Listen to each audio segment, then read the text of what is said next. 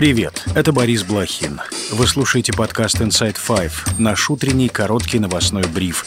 Пять самых важных и интересных историй от инсайдеров всего за несколько минут. Сегодня 30 января, вторник. История первая. Украинские СМИ накануне вечером сообщили об увольнении главкома ВСУ Валерия Залужного. Одним из первых об отставке генерала сообщил телеграм-канал Труха. Агентство Интерфакс Украина написало, что договоренность об отставке была достигнута в ходе встречи Залужного с президентом Зеленским. Депутат Алексей Гончаренко заявил, что Залужному объявили об отставке, однако указ еще не подписан. А издание «Цензорнет» написало, что указ подписан, но пока не опубликован, так как идут консультации с иностранными партнерами. Вскоре после этого в Телеграме Минобороны Украины появилось сообщение «Уважаемые журналисты, отвечаем сразу всем. Нет, это неправда». О том, что информация о скором увольнении Залужного фейк и что отставки в ближайшее время не будет, сообщило издание «Медуза» со ссылкой на источник в руководстве Украины. Позже пресс-секретарь президента Сергей Никифоров заявил, что Зеленский не увольнял Залужного. Сам президент Украины в вечернем видеообращении ничего не говорил об отставке главкома ВСУ. Добавлю, украинские мировые СМИ стали писать о вероятном конфликте между Зеленским и Залужным с осени 23 года, когда стало понятно, что украинское контрнаступление завершилось неудачно. В офисе президента Зеленского наличие разногласий отрицали.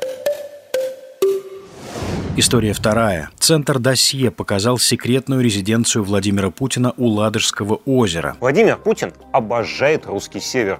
Его не смущает даже соседство с недружественной Финляндией, до границы с которой всего 30 километров. Это Карелия, залив Марья-Лахти. Местные жители говорят, что Путин бывает здесь как минимум раз в год. Сначала посещает Валамский монастырь, а затем направляется сюда, в резиденцию, которую ему больше 10 лет назад начали строить его друзья. На кадрах видно, что на берегу залива Марья-Лахти расположены три дома в современном стиле, две вертолетные площадки, несколько пирсов для яхт, форелевая фруктовая ферма и хозяйство с коровами для производства мраморной говядины, а также водопад. Напротив него установили специальную беседку. Площадь резиденции около 4 квадратных километров, что, как отмечают расследователи, вдвое больше площади княжества Монако. Объект оставался в тени так называемого дворца Путина под Геленджиком, стоимость сооружения которого исследовавшие его сотрудники ФБК Алексея Навального оценили в 100 миллиардов рублей.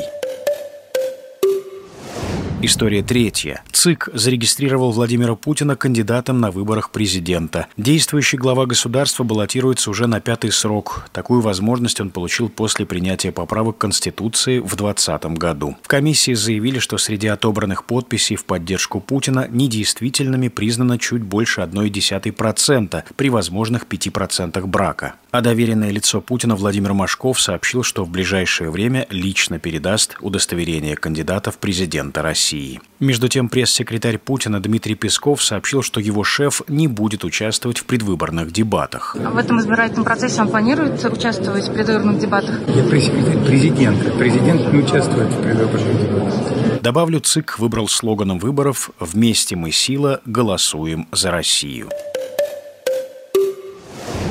История четвертая. Спортивный арбитражный суд дисквалифицировал российскую фигуристку Камилу Валиеву на 4 года. Наказать спортсменку требовали Международный союз конькобежцев и Всемирное антидопинговое агентство. Дисквалификация начинается с 25 декабря 2021 года. В решении суда говорится, что все результаты Валиевой с этой даты должны быть аннулированы. В тот день спортсменка победила на чемпионате России по фигурному катанию и обеспечила себе путевку на Олимпиаду. И тогда же она сдала допинг допинг-пробу, которая оказалась положительной. В ней нашли запрещенный для спортсменов триметазидин. Известно об этом стало только после командного турнира на Олимпиаде в Пекине, который выиграли фигуристы из России. Награждение не состоялось, но Валиеву допустили до личного турнира. Там она заняла четвертое место. В начале прошлого года дисциплинарный комитет Российского антидопингового агентства фактически оправдал фигуристку. Там признали, что спортсменка допустила нарушение допинговых правил, но не по своей вине. В итоге ее лишили победы на чемпионате России по фигурному катанию, но других санкций применять не стали. С решением комитета не согласились Международный союз конькобежцев, Всемирное антидопинговое агентство и даже РУСАДА. Российская сторона утверждала, что запрещенное вещество попало в организм фигуристки случайно от принимавшего препарат дедушки, который отвозил ее на тренировки.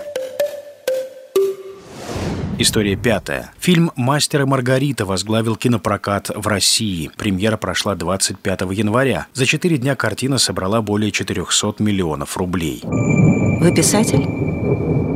Угадали. А вы? Ангел. Скорее ведьма. И что же вы пишете? Есть одна новая задумка, но Но она обречена.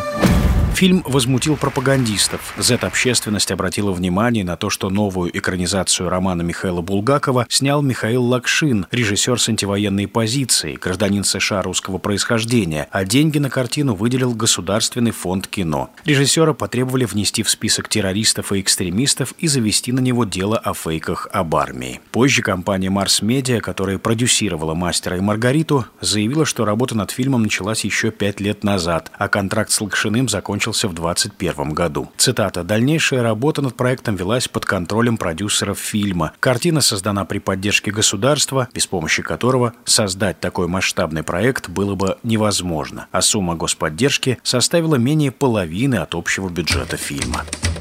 И это все на сегодня. Это был подкаст Inside Five.